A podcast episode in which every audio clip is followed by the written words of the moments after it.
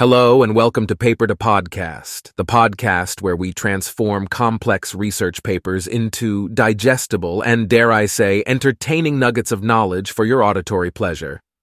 Today we'll be diving into the brain, but no need for scalpels or lab coats, we're going digital.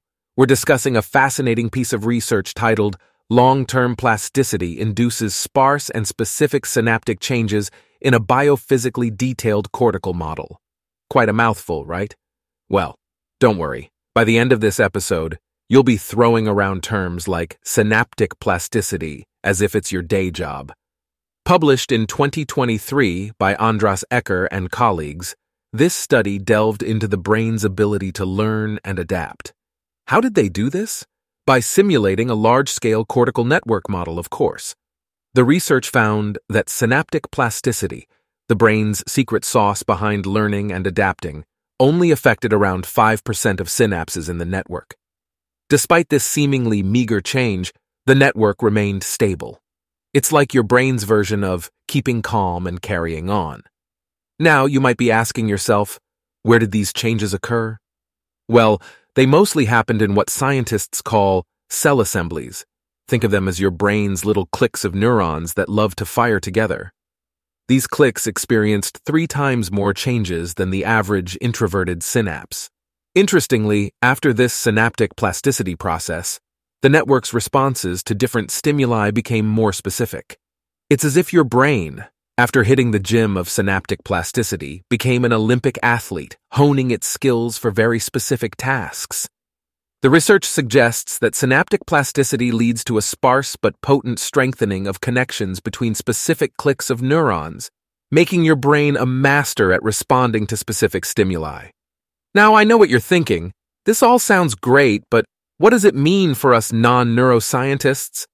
Well, according to the researchers, this work could be applied in developing more sophisticated artificial intelligence systems that mimic human neural networks. It could also help in creating treatments for neurological conditions where the process of synaptic plasticity has gone haywire. Even educators could benefit from this research by understanding how to optimize learning processes. And who knows, this kind of research might even contribute to the development of brain computer interfaces. Imagine that, upgrading your brain with a software update. But hold your horses, or rather, your neurons. The research does have limitations it doesn't account for the maturity and complexity of an adult human brain, as the model is based on a juvenile rat's brain.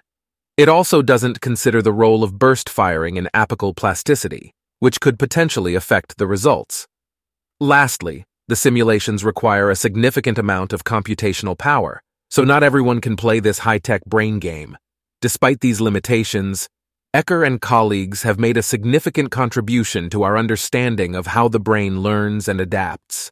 They've shown us that our brains are more than just a tangle of neurons, but a finely tuned orchestra, constantly learning and adapting to play a beautiful symphony of life.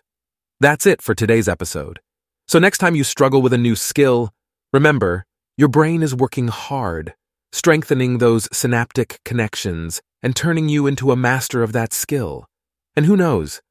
Maybe one day we'll all be able to download new skills directly into our brains now, wouldn't that be something? You can find this paper and more on the paper2podcast.com website. Until next time, keep those neurons firing